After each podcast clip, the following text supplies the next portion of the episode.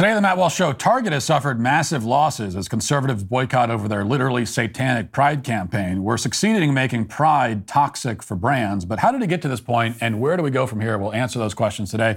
Also, Ron DeSantis crashes the servers at Twitter during his uh, campaign launch event. A new report shows how Google searches related to sexual orientation and gender identity have risen 1,300% since 2004.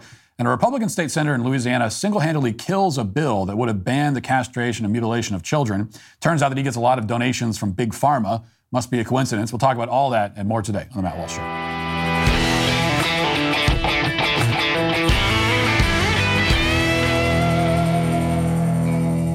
Companies are strong arming their customers to support abortion, canceling customers for their political views, making a mockery of women by supporting transgender models.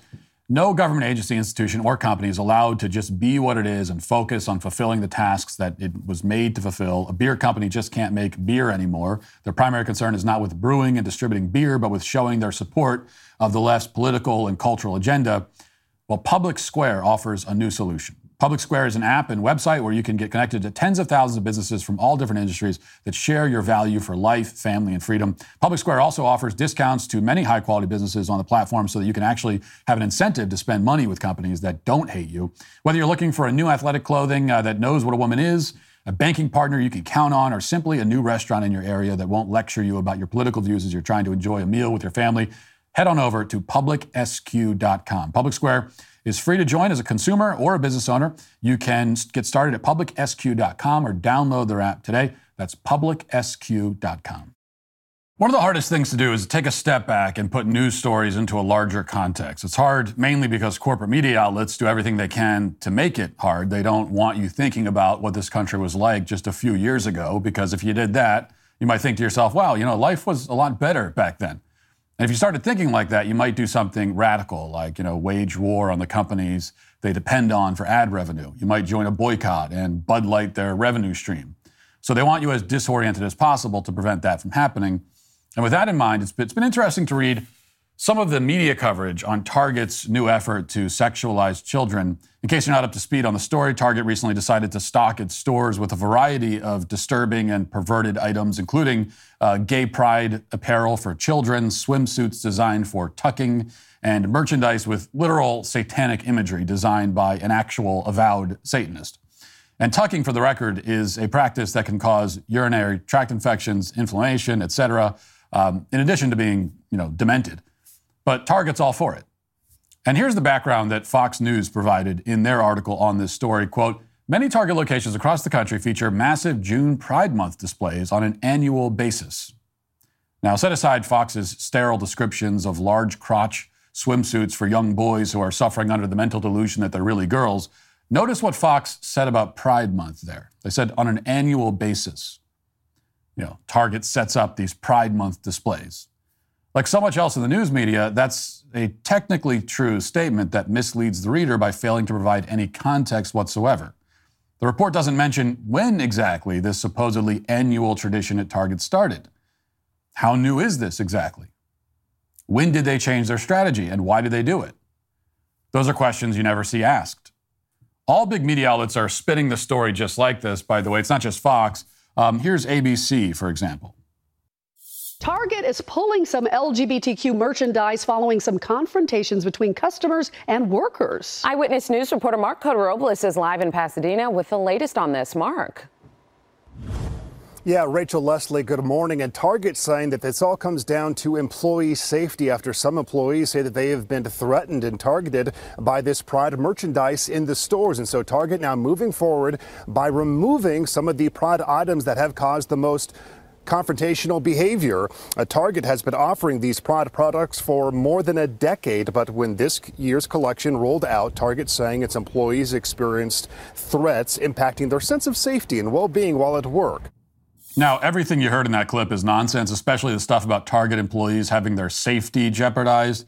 And even if that were true, by the way, the fault would lie with Target itself for deciding to carry merchandise so repulsive and outrageous that its employees are put in danger just by selling it. But again, it's not true. It also isn't really true that, as the reporter claims, Target has been offering these Pride products for more than a decade. Because Target hasn't been working with satanic clothing designers for a decade. The partnership began this year, actually. And Target hasn't been stocking their stores with tuck friendly swimsuits for a decade because a decade ago, you know, tucking was something that the serial killer in The Silence of the Lambs did. It wasn't a subject that came up while you were shopping for swimsuits. In fact, a decade ago, Target didn't dare to stock any Pride merchandise in their stores. And we know that because they tweeted this in 2013, quote, our Pride merchandise is only available online. That's the first tweet that Target's account ever made about Pride, by the way. Prior to 2013, they never even mentioned the word.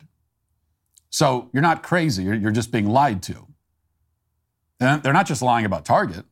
At some point in the last 10 years, every major corporation decided to shove pride propaganda in your face and in your kids' faces, even when it makes absolutely no sense. 10 years ago, for example, this is what advertisements for the outdoor recreation company North Face looked like. And you can see there a picture of a, a rugged looking guy uh, doing outdoorsy stuff in France. He's living on the edge, according to the ad. It's logical, clearly designed to make you want to buy North Face's products for outdoorsmen. For comparison, here's what the North Face's advertisements look like this year.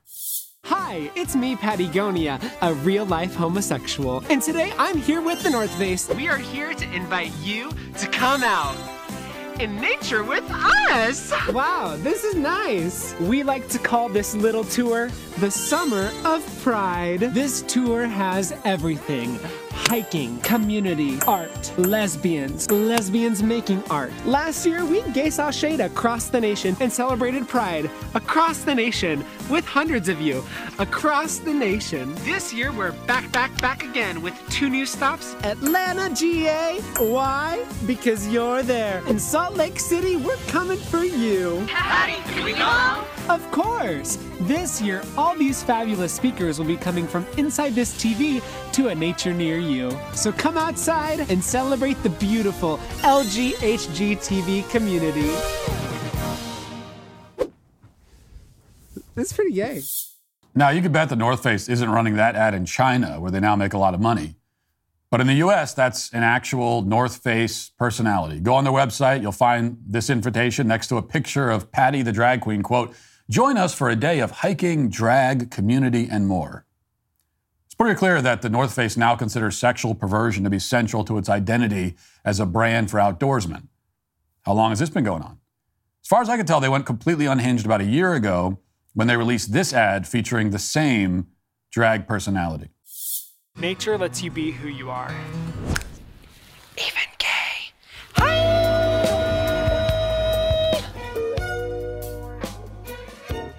Ladies and gentlemen, you are cordially invited to the Summer of Pride with my friends at the North Face.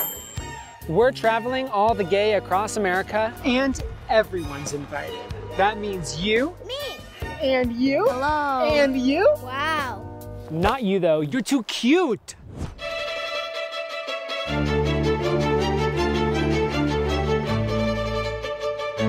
Okay, just kidding. You can come. Put on your boots and come out. Side with us. See you there, besties. Don't you think this is all a little intense? I mean, look at you. You're in a literal tent right now. But no, this event will not be intense. Everyone is invited. Everyone is welcome. It's going to be so fun. Now, as you've probably guessed by now, a company that thinks it's a good idea to employ someone like that is also very interested in sexualizing children. It's almost like you know the natural endpoint of these deviant and satanic ideologies is to target kids.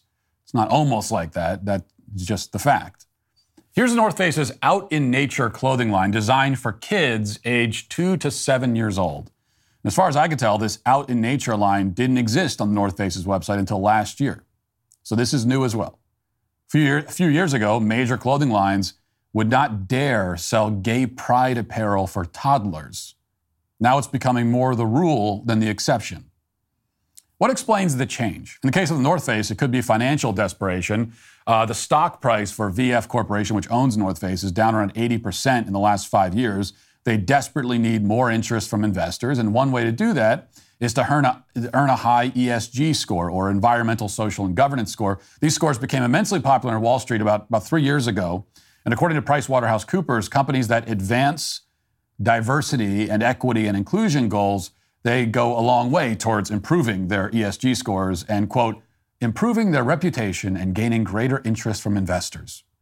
That includes investors like George Soros, who has donated more than $100 million to the so called Human Rights Campaign, or HRC. HRC, as we've talked about recently, is a chronically dishonest organization, routinely lies about there being some kind of epidemic of anti trans hate crimes. They lie about everything else, too. And yet, somehow, every corporation, except for maybe firearms manufacturers, from the North Face to Fox News, bends over backwards every year to appease the HRC. Why? Well, because HRC maintains the Corporate Equality Index. And if you want a good ESG score, then you want a high score from HRC. What we're seeing is yet more social engineering funded to a large degree by a man who has a well established reputation for destroying countries for profit. None of this is organic. That's why corporate media is lying about pride. They want you to think that it's some kind of organic month long holiday, but it's not. For, for decades, Pride Month used to be a single day. They called it Christopher Street Liberation Day. And it commemorated the riot by gay white men at Stonewall Inn in New York City. It wasn't until 30 years later, in 1999, that the sexual deviant who occupied the White House at the time declared that for some reason we need a Pride Month. For a while, it was strictly about homosexuals, but now that's changed. According to the New York Times, Pride Month actually commemorates the actions of brave, quote, trans women at Stonewall. Quote, transgender women of color led the uprising at Stonewall Inn 51 years ago on Sunday, but they were never put at the center of the movement. They helped to start. That claim is sourced to Sylvia Rivera, who uh, witnesses said was high on heroin and asleep on a bench when the riot began. Not exactly a credible claim. Mark Hemingway debunked it years ago for the Daily Signal, but it's one you're now expected to accept as gospel. Like everything else about pride, you're told uh, what you're being told is true is simply not true but stop asking questions. But finally, after many years of sitting back and watching this progressive degradation of culture and this flagrant rewriting of history, the right is fighting back. Target is backing down, not entirely, but noticeably.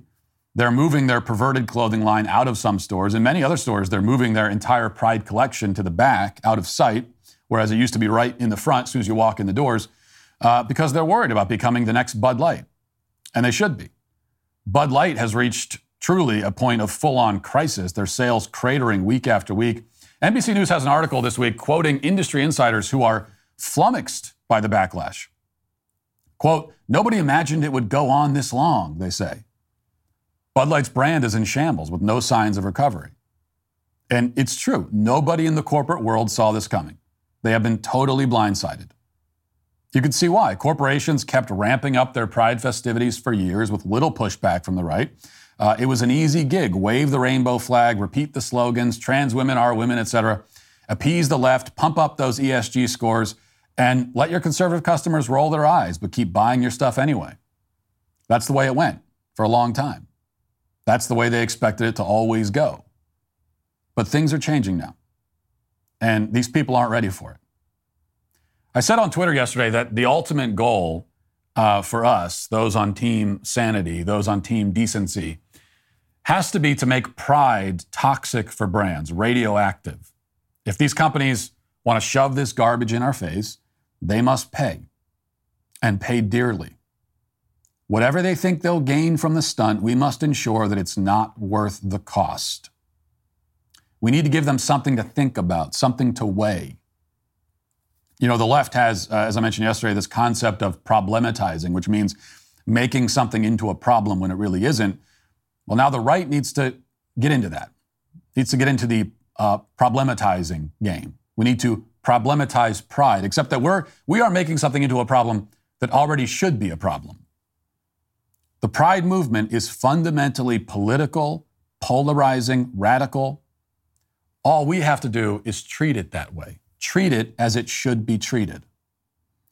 My comments about this on Twitter resonated enough that I was trending for most of the day, uh, the, most of the day on the platform, though that was thanks partly to those on the left who were furious at me for saying, for daring to say that we should make pride toxic. And this prompted a rather hilarious, if somewhat grotesque, spectacle of leftists passionately defending the poor, put upon, persecuted brands. One journalist accused me of harassment that is, he accused me of harassing multi billion dollar mega corporations. Others said that I was bullying I'm bullying the brands. Leave the brands alone, they cry. Won't someone think of the brands? But I did appreciate this response from one leftist uh, commentator who tweeted this quote, Matt Walsh has been at the front of a very deliberate effort to train their base to go ape on brands. They're 100% transparent that this is what they're doing, and they're promising to do more of it in June. And this is about changing the Overton window. If they can create an environment where brands are afraid to do anything slightly inclusive or progressive, if they can get them to take their pride flags down, they've dramatically changed the culture without casting a vote or firing a shot. Well, all I can say to that is, you're damn right. That is exactly what I aim to do. That is exactly what we're doing. Shift the Overton window. Every pride flag that a company takes down or hides in the back of their store in shame is a victory.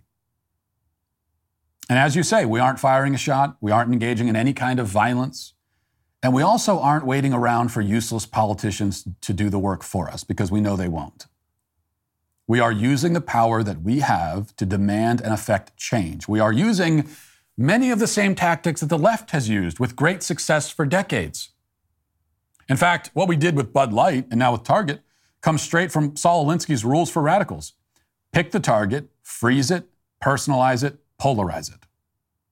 The left has been doing this again forever. The only difference is that they wield this tactic for evil. We are getting in on the game, but for good. And they get to see what it's like on the receiving end, and they don't like it. And I'm glad they don't like it. I really am. Some conservatives are still skeptical, you know, that we can make a difference. Well, we can't boycott every woke company, they say. They're right. But the good news is that we don't need to. We need only pick a few strategic targets, focus on them until they are begging us to leave them alone, pleading with us to stop bullying them. And when they start begging and pleading, we laugh in their faces and keep going. Okay, we make them suffer. We make them pay. We make an example out of them. We show no mercy. That will be enough to make wokeness a lot less appealing to the corporate world. They're not going to abandon it immediately. Okay, that's not going to happen. Of course not. But they'll start thinking twice. You think other beer companies now are really thinking twice before endorsing transgenderism? I'd say so. We can't bring down the whole line of dominoes at once, but we can start with one, and then the next, and then the next. Bud Light may never recover. Target has lost $9 billion in market value just in the past week we have a lot more power than we ever thought we did. We just have to know how to use it. Now let's get to our five headlines.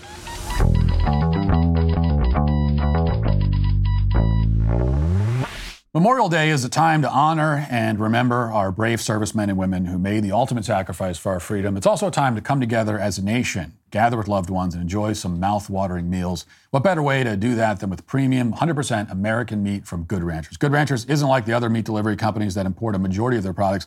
They're passionate about delivering the finest 100% American meat directly to your doorstep. And here's something really special. Good Ranchers proudly offers a 10% discount to all past and present service members as a way to say thank you for their service. Um, but that's not it. In honor of Memorial Day, Good Ranchers is giving my listeners an exclusive opportunity. When you use code Walsh at checkout, you can save 20% off site wide. From tender steaks to succulent chicken, GoodRanchers.com has it all, and you can save money on it right now. So fire up the grill on Memorial Day with your family and friends, knowing that the meat you're enjoying is not only the highest quality, but also supports American ranchers as well. Visit goodranchers.com today. Use my code Walsh to save 20% off site wide. The more you stock up on, the more you'll save during this Memorial Day sale. You don't want to miss out. That's promo code Walsh at goodranchers.com. Good Ranchers, American meat delivered. Daily Wire reports Florida Governor Ron DeSantis announced Wednesday evening on Twitter that he's running for president of the United States. DeSantis filed paperwork with the uh, Federal Election Commission earlier in the afternoon, released his initial official launch video at 6 p.m. Eastern Time on the platform which glitched initially as hundreds of thousands of users attempted to tune in. Uh, DeSantis said in a video, Our border is a disaster. Crime infests our cities. The federal government makes it harder for families to make ends meet. And the president flounders. But decline is a choice. Success is attainable. And freedom is worth fighting for. Um, uh, DeSantis also joined a special event on Twitter with the platform's owner, Elon Musk, which Musk said received so much interest that it crashed the event due to the servers being overloaded. The servers are straining somewhat, Musk said at one point, as 700,000 people logged into the event. And um, so that was kind of the story. DeSantis announced they did their Twitter event, Twitter Spaces. Uh, it was the biggest Twitter Spaces event ever. Crashed the servers, causing some headaches and hiccups early on. Now, of course, DeSantis's opponents, uh, his critics, both those on the left and in Trump's camp, tried to spin this as like a huge disaster. The fact that the uh, that the, the, servers were having trouble is a huge disaster. And um, I saw someone tweet that the DeSantis campaign is over.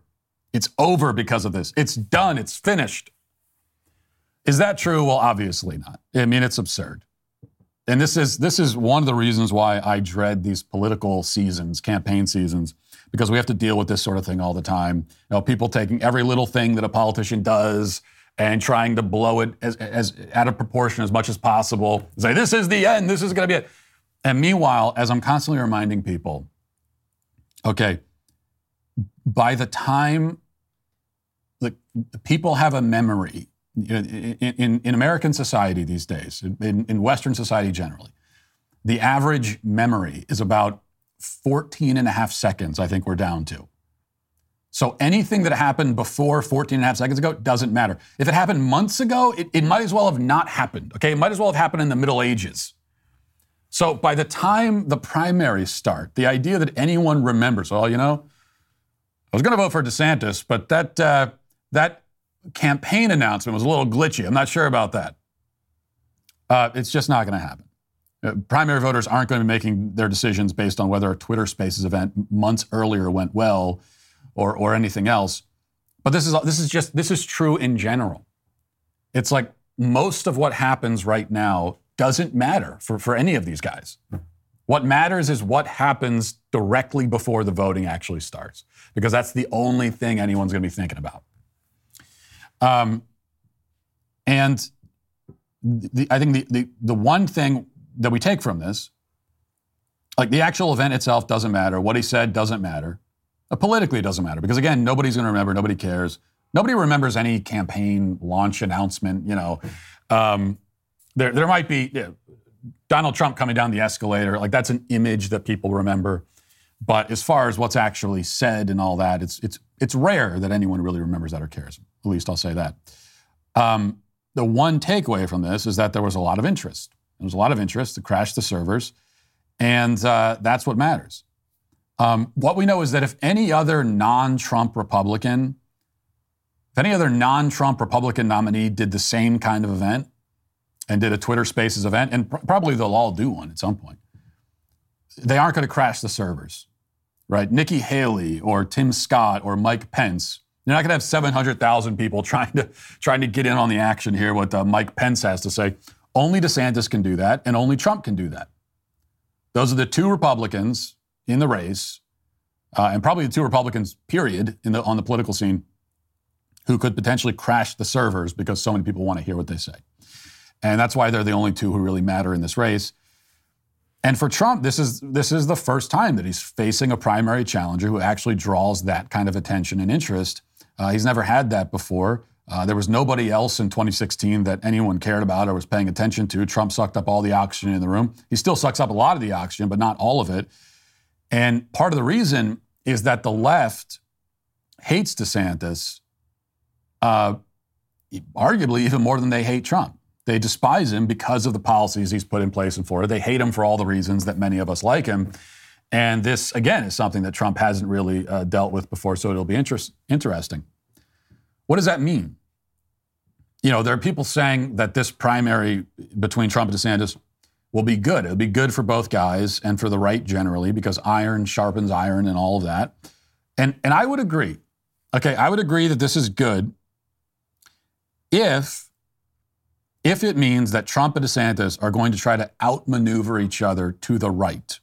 If this is a primary that ends with both men going farther to the right, becoming even more conservative, then great. If they're trying to out conservative each other um, and taking uh, positions that are, that, are, that are ever more to the right, then I'd say that works out well for us. That's great. Whoever wins in the end, it's good for us. But my fear is that it, it won't go that way.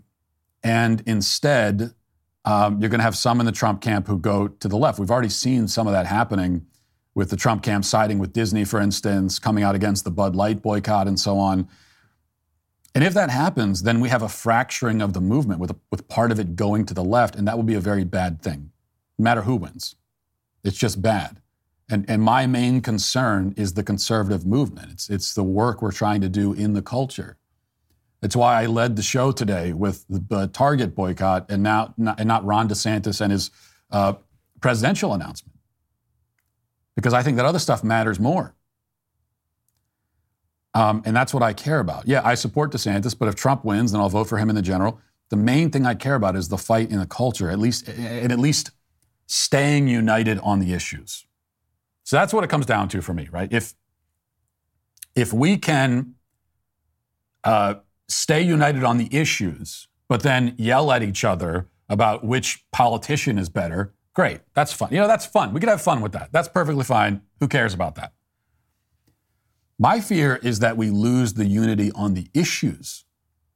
And you start having people saying, well, uh, I don't know, I, I, don't agree with this anymore because, you know, because in, in, an attempt to pull some kind of political maneuver and stay loyal to one politician or another, they, they start abandoning their, their position on the issues. And if that happens, um, then it becomes catastrophic for everybody involved.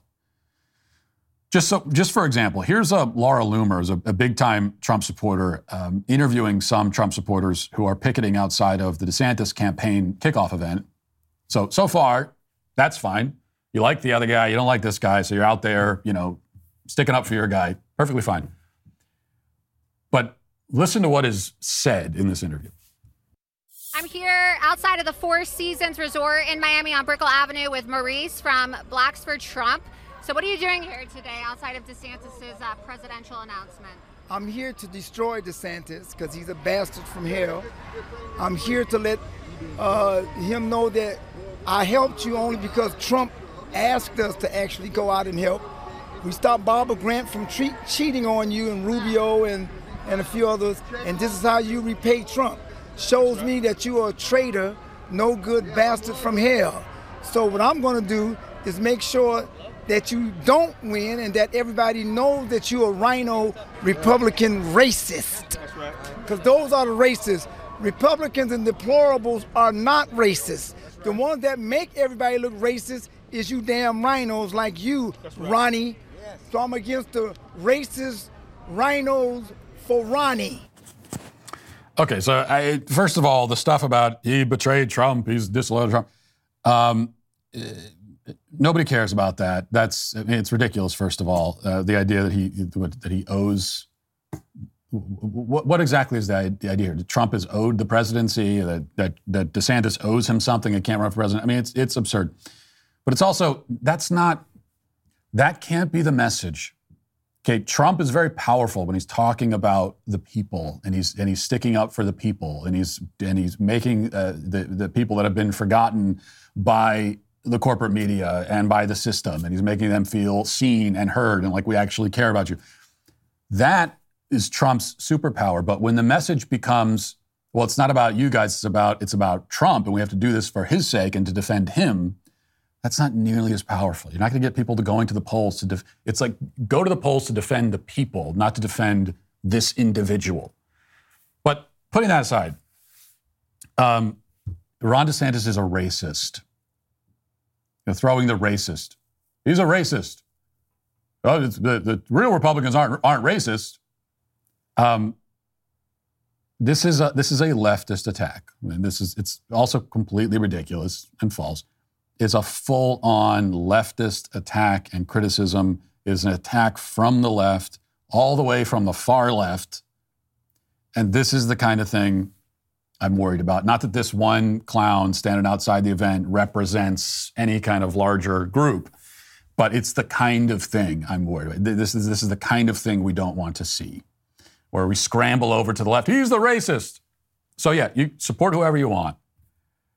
But what we can't do is support people based on this um, lame leftist, these lame leftist tactics. He uses the word RINO there. I don't think he understands even what he's saying. But RINO, by, by RINO we mean kind of like fake, squishy, milquetoast conservatives. That is fake, squishy milquetoast conservatism right there, what you just heard from him. Dems are the real racists. We're not racist, you are. Um, so that can't be the tactic. It's not going to work. You know, it's not going to work. certainly not going to work in the general. And all it's going to do is, is rip the, the movement apart. All right. Daily Wire has this report, which is uh, interesting. With schools busy teaching everything LGBTQ plus nowadays, children are more confused than ever, a new study finds.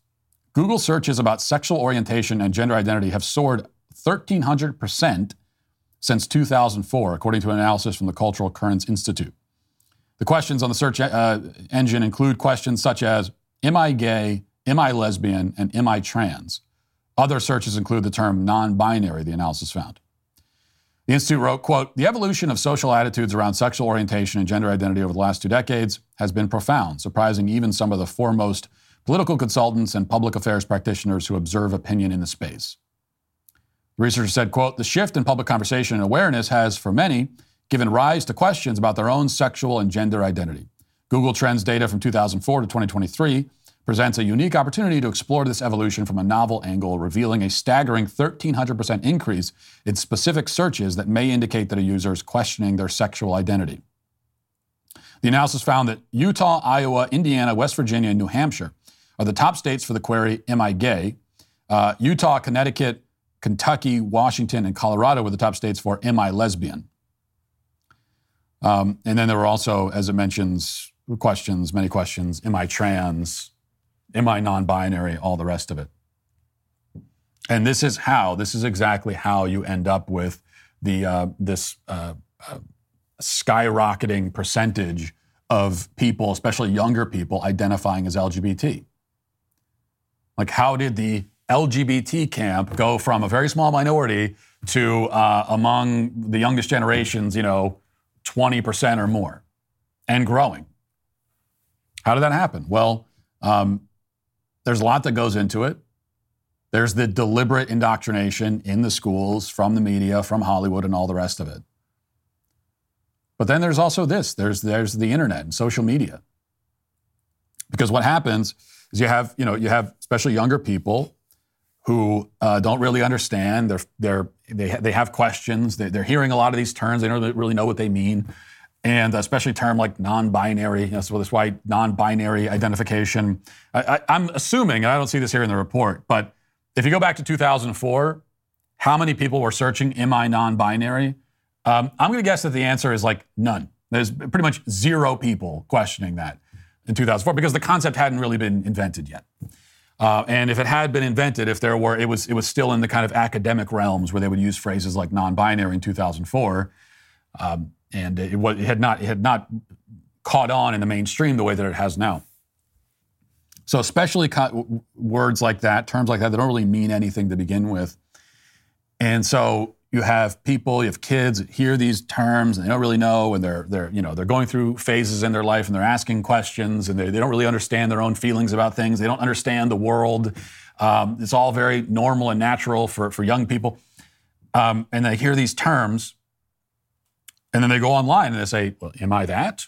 I don't know what that is. And they're immediately presented with this, with this framework. It is a it, the internet presents a framework for understanding, for them to understand themselves. They have certain feelings, they have certain discomforts. You have adolescent girls that feel uncomfortable in their own bodies, uncomfortable with themselves. Uh, adolescent boys, too, going through puberty, very natural, very normal. 20 years ago, that did not result in uh, all of these kids coming out as trans because that framework didn't really exist in the mainstream. And it certainly wasn't accessible the way that it is now. Now it does. They take all that confusion, that fog of confusion that comes with adolescence and puberty and teenage years, and they, they bring it to the internet and they say, How do I make sense of this? And the internet is there to say, Well, here you go. Here's what all that means for you and they glom onto it. Like they, they, they desperately, they desperately, they grab onto it like it's debris floating in, in the ocean and they just uh, survive the shipwreck.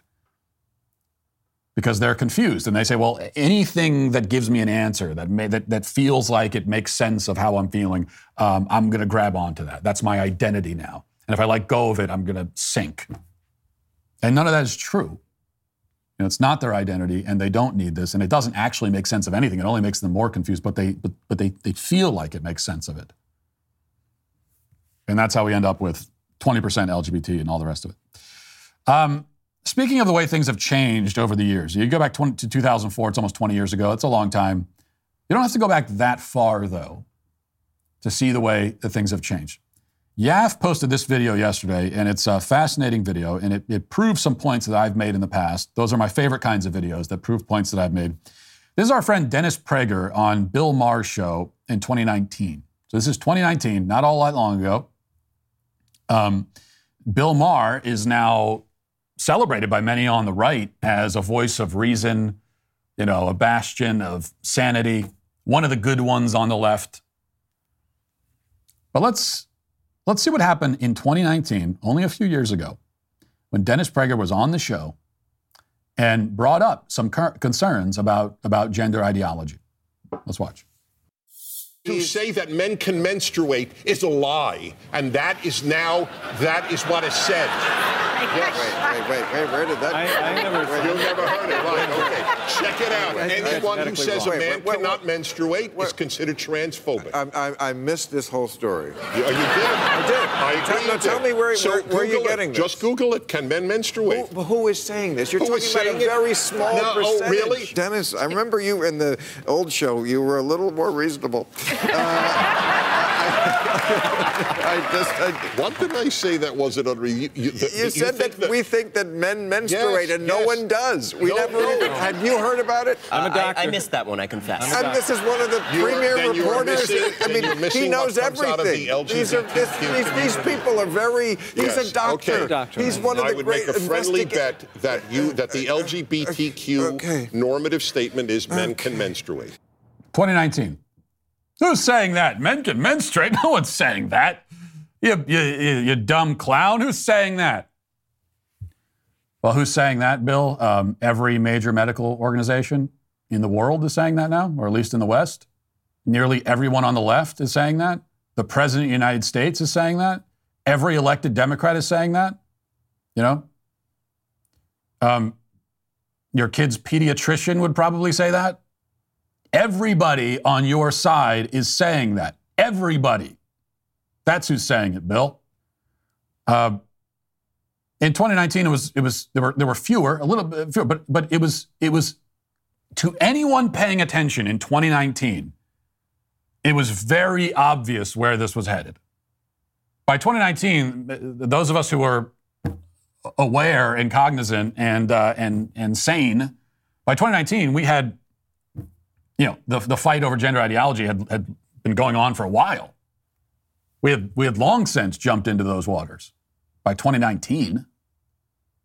So as recently as 2019, Bill Maher, who's this, who's supposed to be the reasonable one, one of the good ones, by as recently as 2019, he was laughing at the very idea that this is a concept we have to oppose or argue against. And the whole crowd was too. You know what happens now, though? The, it, you know, the people in the crowd, people in the audience, are not innocent here because take those take that exact same audience, okay, that exact same audience, and uh, you put them in that room again right now in the year 2023, and you you put Dennis Prager in front of them, and Dennis Prager says men can't menstruate, rather than them laughing because it's an absurd uh, concept that doesn't need to be said, they would boo him. How dare you, bigot? Those same people in a few years went from laughing at the very notion of it to um, they want to kill you if you say it because it's that offensive.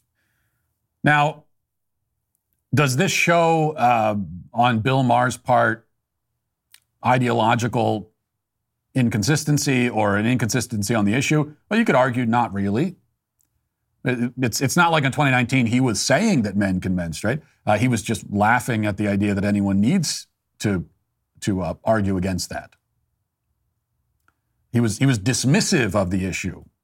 He wasn't on the other side of the issue a few years ago. He was dismissive of it. So in that sense, sure, it's not a, it's not a, it's not an intellectual uh, inconsistency. It's not exactly hypocrisy. What it shows is that this guy's oblivious. What it shows is that he doesn't notice anything until it is punching him directly in the face. Okay? He doesn't see anything. Like if, if, if the thing is this close to his face, he still doesn't see it. It needs to smack him directly in the face. So, gender ideology, you know, back in 2019, it was, uh, it, was about, it was about this far away. So the ball being hurled at his face, in 2019, it was like right here, and he still couldn't see it. Like, no one's throwing anything at me. What are you talking about? Uh, he needed it to smack him in the face, and then he could say, Whoa, what was that? That came out of nowhere. So what we see is ob- he's ob- obliviousness, vanity, arrogance. Then you had people like Dennis Prager and any other so, quote unquote social conservative with a platform. We were all trying to warn you. We tried to tell you, idiots. We tried to tell you, and you laughed at us. And you still do about other issues. See, that's the problem. We warned you about gender ideology. We told you where it was headed.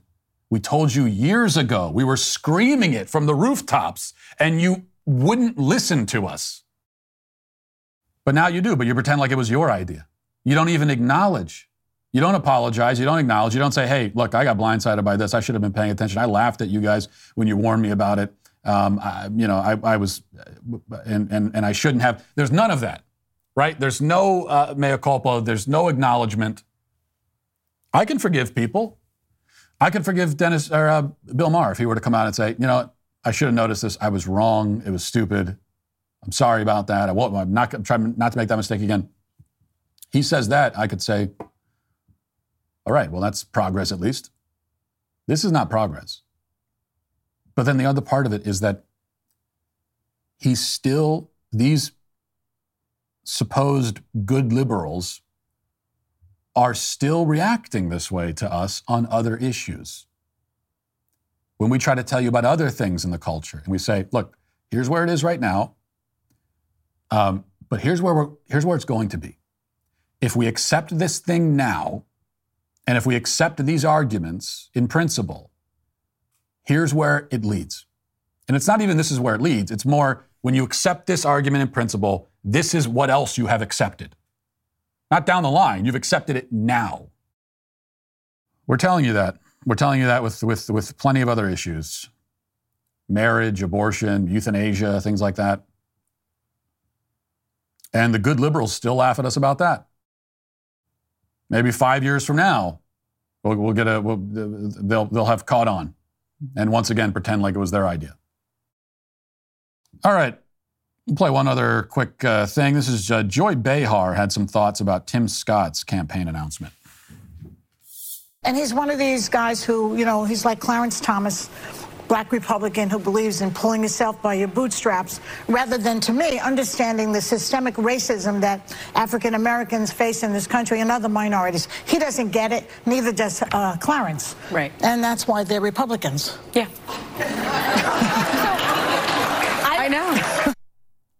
Yeah, that's uh, that's been making the rounds, and uh, for, for obvious reasons. You have this old white lady who's telling uh, two black men that they t- that they can't relate to the experiences of uh, of black people. So she, she, will tell them what it's like to be a black person in America because uh, because they can't, they, they don't know. Um, which is which is absurd. I mean, all you can do is laugh at that. It's not worth getting angry about. It's just it's absurd. It's ridiculous. It's silly. You know, I'm I'm happy when people like Joy Behar make these kinds of statements because it makes them look so stupid. And for Joy Behar, like everything she says makes her look stupid. But um, this is it, it's it's good. You, want to go with that, go with that. If this is what you want to go with, uh, that that you, you know, you can speak more as an old liberal white woman to the experiences of Black Americans than Clarence Thomas can yeah, sure. Run with that. The more insidious thing is the uh, the bit about pulling yourself up by the bootstraps. She says, "Well, because because you know, they believe you can pull yourself up by the bootstraps, so they're not real black people." So the very the very notion that a person can have any control over their own lives that a person can, um, you know, to a large extent, control their own fate. Um, she says that that if you if you think that way, if you try to take control of your own life, then you're no longer even really black. You don't count as black anymore. Because according to, Joy, to Joy Behar, to be black is to be helpless. It is to be infantilized. And if you are not helpless and infantilized, then you're not even really a member of the race. That is how, that is how fundamental being a helpless infant is fundamental to being a member of the black race, according to Joy Behar. That's the really sinister stuff. All right, let's get to the comment section.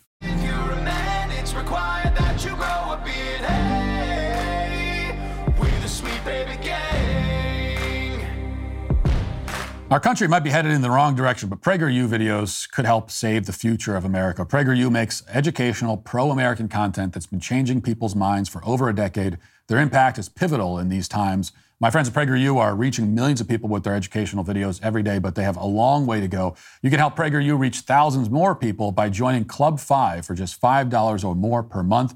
Go to prageru.com slash club 5 now to join. Your gift will ensure that PragerU has the support it needs to be here for the long haul.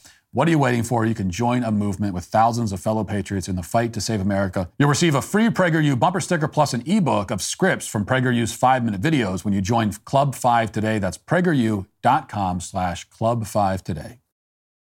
Kay Wagner says, I'm blind and I sure the heck got to get one of the Matt baby dolls.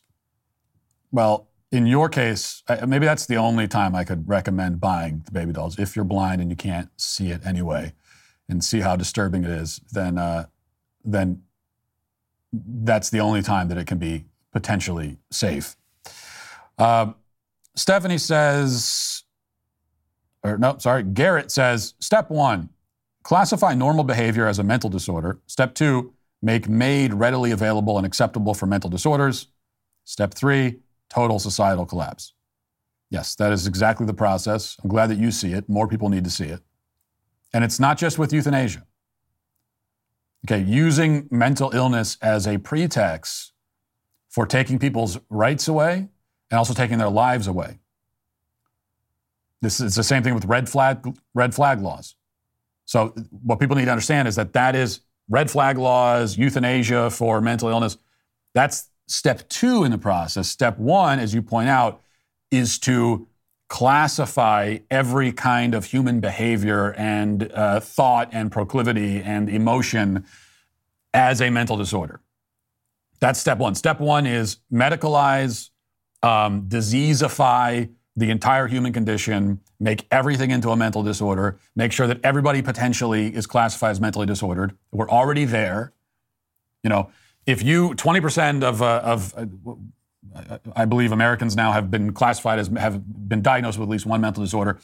Um, but if you have not been diagnosed, it's only because you, you, you haven't gone through the process of getting a diagnosis. But, but anyone, because of the DSM 5 and how expansive it is, and with every, with every new edition, it expands all the more, it means that anyone could get, get a diagnosis. If you want one, you can get one. Maybe that's actually step, maybe that's step two. Step one is uh, make everything a mental disorder. Step two is make mental disorders somehow appealing and trendy so that people want to be able to categorize themselves as mentally ill. We've checked that off. And then step three is use that as a pretense for taking rights away, taking lives away. That's what we're experiencing.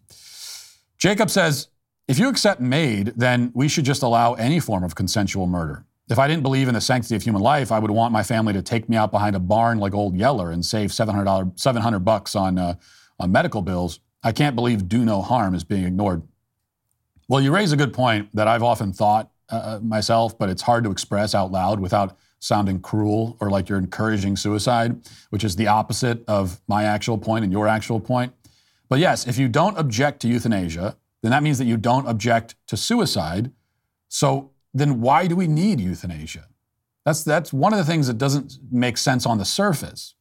Like, why do you need to wait on a waiting list and pay money and all of that when anyone can kill themselves easily and cheaply and painlessly? right? A, a bullet to the head is effectively painless. Turning the car on in the garage is painless and less messy. Um, this is grim. I mean, it's gross to talk about. But there's an important point here, which is that, first of all, if you support euthanasia, you shouldn't balk at what I'm saying. You support suicide. That's what it is. You're supporting suicide. And so, if the idea of like encouraging someone to go into their garage and shut the garage and turn the car on so they inhale the carbon monoxide and die, if that idea is, is, is repulsive and repugnant to you, that you would encourage anyone to do that, and it should be, then you should not be a supporter of euthanasia. It's the same damn thing. It is suicide, just by lethal injection instead of carbon monoxide poisoning. What's the difference? Um, and if you're a suicidal person, why do you need to wait on the waiting list? I mean, you know, why do we hear from some of these um, MAID applicants that they they need access? Right, the media runs these stories about MAID app, uh, medical assistance in dying applicants, and and they they've been turned down, and it's so terrible, uh, and they've been they've been denied access. What do you mean denied access? We all have access to suicide anytime. Well, here's the reason: because euthanasia is a way of hiding from the reality of suicide. It allows society to lie to itself. It allows the individual to lie to himself. Euthanasia is euphemism. It is a product of a culture terrified of death. This is always the, uh, the paradox of modern culture is that we're terrified of death and we also worship it at the same time. We are, we are a, a death fearing, death worshiping society. How can that be the case? Well, because we sanitize it. We make it accessible in that way. It's not honest. And this is one of the, the great evils of euthanasia. You know, if you, here's the point if you wouldn't kill yourself except for euthanasia, if you need euthanasia in order to access suicide, then that tells me that you don't actually want to kill yourself. And that's, that's good. That's good. It's good that you don't want to. Euthanasia is suicide for people who wouldn't otherwise commit suicide. It's a way of making suicide accessible to people who wouldn't otherwise do it, which is another way of saying it's a way of making suicide to people, suicide accessible to people who aren't even really suicidal. Why would we want to do that? It's like it's like if somebody says, you know, I'm depressed and I want to kill myself, and then you go, oh, uh, oh, well, no. If someone if someone said, I'm depressed but I don't want to kill myself, would you respond, oh, well, you don't want to kill yourself? Well, here's a new way that you can do it that may be more appealing and accessible to you. How in the hell would that be the compassionate response? So that's what all of this is. It's about taking suicide and making it accessible and appealing and sanitized to the individual person so that more people are encouraged to do it who wouldn't otherwise do it, who wouldn't otherwise kill themselves. They would continue living, which is good. So it makes it, san- makes it sanitized and appealing and accessible to the individual and to society. Because society, all the euthanasia proponents, okay, very few of them would actually, you know, directly encourage or support someone who said, "I'm I'm going to shoot myself today." All these euthanasia proponents say, "Well, death with dignity. Take your, you know, you should go out on your own terms." Yet, if a suicidal person went up to you and said, "I'm I'm going to go home and shoot myself," even though you just said all that stuff about death with dignity, go out on your, your own terms, you would probably say to the person, no, don't do that. Here's a hotline. Call this person, talk to somebody. Right? You would respond like a, like a decent person, like any, like any decent person would. And yet, if that same person says, I have an appointment for MAID today, you say, well, that's great. That's, that's you know, going out on your own terms. That's a celebration. Are you excited? Remember the video yesterday? A woman asking her grandmother if she's excited? If somebody said they're going to shoot themselves, would you say, oh, really? Are you excited? You excited? If you heard someone respond that way, you'd think you're, you're, you're a, that's psychotic. You're a monster. And yet for euthanasia, it's okay. It's the exact same thing. Suicide is suicide. You know, murder is murder, even when there's a doctor administering it. That's the lesson we all need to absorb. All right. This, uh, and I'm not joking. This is the last time I'm going to do this copy. So I'm, I'm just this. I'm just warning you right now. I'm not. We're not doing this anymore. Uh, a man can only take so much. So he's an undeniable symbol of hope, of tradition, of pure, unadulterated bigotry and transphobia. He is the sweet baby, and he's ready to join your family In case you haven't heard, you can now adopt your very own sweet baby from my swag shack at dailywire.com slash shop. Get one for yourself, twins to share or keep, or whatever number you feel moved to add to your cart. The Sweet Baby is a perfect statement piece for your home, for your kids to play with, or to give as a gift to friends, families, and random pedestrians. Have a walrus, the Sweet Baby plushie makes the perfect companion to his flippered counterpart. The SBG asked and I delivered, so adopt your Sweet Baby plushie at dailywire.com slash shop while supplies last. Bring home yours today. People sometimes ask me what the cancellation and the daily cancellation actually means. I mean, what happens to a person who's canceled during this segment? And what am I saying should happen to them? When I say you're canceled, do I mean it like the left means it? Do I mean that I want this person to be fired and shamed and disgraced and ostracized and alienated and marginalized by society? Do I want their livelihood taken away? Do I want their lives ruined? In many cases, no, not exactly. Canceled is more of a symbolic designation, something to be taken seriously, but not literally. And probably not seriously either, most of the time. But there are exceptions. There are people who should be canceled in the full literal sense of the term, canceled as the left cancels, canceled with great prejudice. And today is one of those exceptions. Here is Fred Mills. Now, if you're watching the video podcast, I want you to see what this cowardly little weasel looks like. Fred is a Republican state senator in Louisiana. He's the chairman of the Health and Welfare Committee. And he's also the reason why children in Louisiana can still be butchered, mutilated, castrated, and sterilized today. Fred is apparently a big fan of this most insidious form of child abuse, such a big fan that he, despite being a Republican, decided to block a bill that would have banned these barbaric practices in the state. The Daily Wire reports, quote, a Republican state senator in Louisiana joined Democrats on a vote to kill a bill that would ban transgender surgeries on children in the state. Republican State Senator Fred Mills uh, joined Democrats in a 5 to 4 vote on the Health and Welfare Committee to block the advancement of a bill that would have banned using cross sex hormones, puberty blockers, and surgery to alter a minor's appearance in an attempt to validate a minor's perception of his sex if the minor's perception is inconsistent with his sex. The bill had previously passed the uh, House in a, in a vote of 71 24 before it was moved along to the Republican dominated state Senate. Included in the bill was a prohibition on transgender surgeries, including those that artificially constructs tissue um, having the appearance of genitalia differing from the minor sex, including uh, metoidoplasty, metoidioplasty, I think is how we go, phalloplasty, and vaginoplasty. It was sponsored by Republican Representative Gabe Firment and called the Stop Harming Our Kids Act. Now, just to remind you, and not to get too graphic, but a phalloplasty is when they rip the skin off of your arm and use it to construct a fake penis. A vaginoplasty is when the penis and scrotum are cut open, turned inside out, and then turned into an open wound that the patient can pretend is a vagina. These procedures are not only barbarous and deranged, but also highly experimental, extremely dangerous, and they leave the patient prone to infection and all manner of other side effects, ensuring that the patient will be a patient for life. The new, the new fake genitals do not function like the genitals they're trying to emulate. They never will the patient is left with the gross, fleshy, mutilated remnants of what their body is supposed to look like. The bill in Louisiana would have banned doctors from doing that to kids, but Fred Mills said no. He believes strongly in a doctor's right to peel the skin off of a girl's arm to create a fake penis. He defends the medical community's God given right to carve a boy's penis into pieces to turn it into a fake vagina. He doesn't want these procedures banned. And of course, he doesn't want the chemical castration drugs uh, for, for prepubescent kids banned. He doesn't want the sterilizing cross sex hormones banned. He wants to keep all that. This was the reason he gave at the hearing. Quote, I've always in my heart of hearts believed that a decision should be made by a patient and a physician.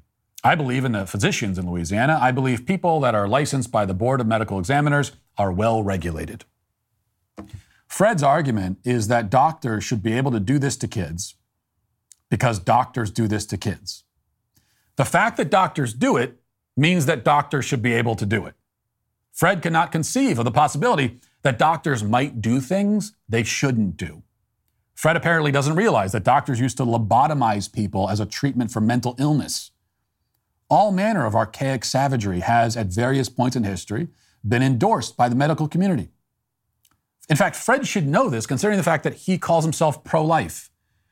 Fred should know that doctors, many of, the, many of those physicians he believes in so deeply, will deliberately kill unborn infant children, all while insisting that unborn infants don't count as people because they haven't been born yet. So, doctors can be wrong about things, Fred. They've often been wrong, catastrophically, horrifically wrong. And yet, Fred's entire argument is based on the assumption that they cannot be wrong. Doctors should be able to do it because doctors are doing it, he insists. This is the level of thought that has gone into his position. And that's probably because Fred has certain incentives to arrive at this position. As journalist Greg Price pointed out yesterday, Fred Mills, a pharmacist himself, has received many donations from Big Pharma. The pharmaceutical industry makes billions of dollars off of the gender transition racket, which means the politicians they own are required to defend the racket and keep it going. I can't say this for sure, but you know, it's also possible that on top of the uh, financial motives, maybe Fred has more personal motives as well. Greg Price also reports that Fred Mills apparently used to enjoy dressing in drag while filming bizarre commercials for his own pharmacy. Um, see if you can make sense of this. Watch. Welcome to our new line of school clothes. Taunt is wearing Cashway's fall line of St. Martin Parish school clothes, available in all sizes. Capture the look and feel of education. You too can look as fine and sassy as the Taunt. See Fred, watch out baby. First grade, here I come. No more knots for me. Thank you. At Cashway Pharmacy, service is our promise to you. Excuse me. Pharmacy, can I help you? Yes, sir. My pal is big and pussy. Taunt pills. I'm sorry to hear your hemorrhoids inflamed again. Are you using your stool softener as I advised you? No, my lazy boy. Are you avoiding spicy food? I'm slowing down. You may have to let your doctor look at this problem. No, sir. You're going to look at it. Cashway Pharmacy. okay. I'm not sure what's going on there or why, but um, we don't have the time to run a full psychological analysis. All we know is that this is the guy who decided to keep the child mutilators and castrators in business in Louisiana. And if you have any questions about this decision, or if you'd like to give Fred Mills your feedback, uh, he would love to hear from you at 337 845 4240. You can also call 337 365 8484. Again, it's 337 845 4240 or 337 365 8484. You can also email him at millsf at legis, L E G I S dot LA dot gov. Now, uh, you might you know, want to try to contact him through all of those methods. And uh, if you don't get a response, keep trying and keep trying, and keep trying. Fred would appreciate your persistence. He, he wants to hear from you. So just make sure you keep trying until you, he really appreciate it. Now, I would say that this is the end of Fred's political career, except that he is term limited and will be out of office soon anyway. Probably why he thought he could get away with openly selling his soul to Big Pharma for the sake of protecting child butchers. He figured perhaps that he has nothing to lose, so he might as well do it. But there's always more to lose, Fred, like respect and your reputation and your good name. We may be deprived of the satisfaction of making sure that this gutless worm is voted out of office, but we can at least ensure that his name and face are forever tarnished. That he is from here on out known as the pathetic weakling who caved to the child butchers. We can make sure that he is branded as the whore who hopped in bed with Big Pharma at the expense of our children. And if he did have any other political ambitions, we can certainly make sure that those are now over. He has disgraced himself. And we will make sure that he carries that disgrace with him forever. And that is what I mean when I say that Fred Mills is today canceled.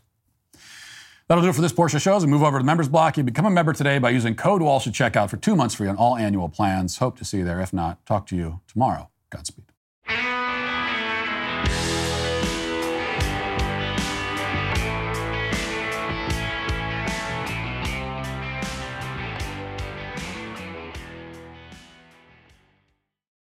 We all love to get out on the open road, see the country, feel the wind in our hair. But if you have the same car you've been driving for years, you might not feel so great after a car breakdown, unless you have a plan through CarShield. CarShield is America's most trusted vehicle protection company, and for almost 20 years, they've helped Americans protect their out of warranty vehicles. From car and trucks to SUVs, a plan through CarShield can protect up to 5,000 parts and systems and save you big dollars on your engine, transmission, entertainment system, and more. It's as easy as going to carshield.com/shapiro. With plans that include unlimited miles, road trips have never been easier. Plus, you get exclusive access to CarShield's concierge service, as well as 24 7 roadside assistance and help with flat or damaged tires, lockouts, and rental car options. Call CarShield to speak with an expert here in the U.S. that can answer all your questions and get you a free quote in minutes. Don't wait another minute. Visit CarShield now before a breakdown happens and you get stuck with an expensive repair bill. Save 20% and get your free quote by going to carshield.com slash Shapiro now. That's carshield.com slash Shapiro to save 20% today.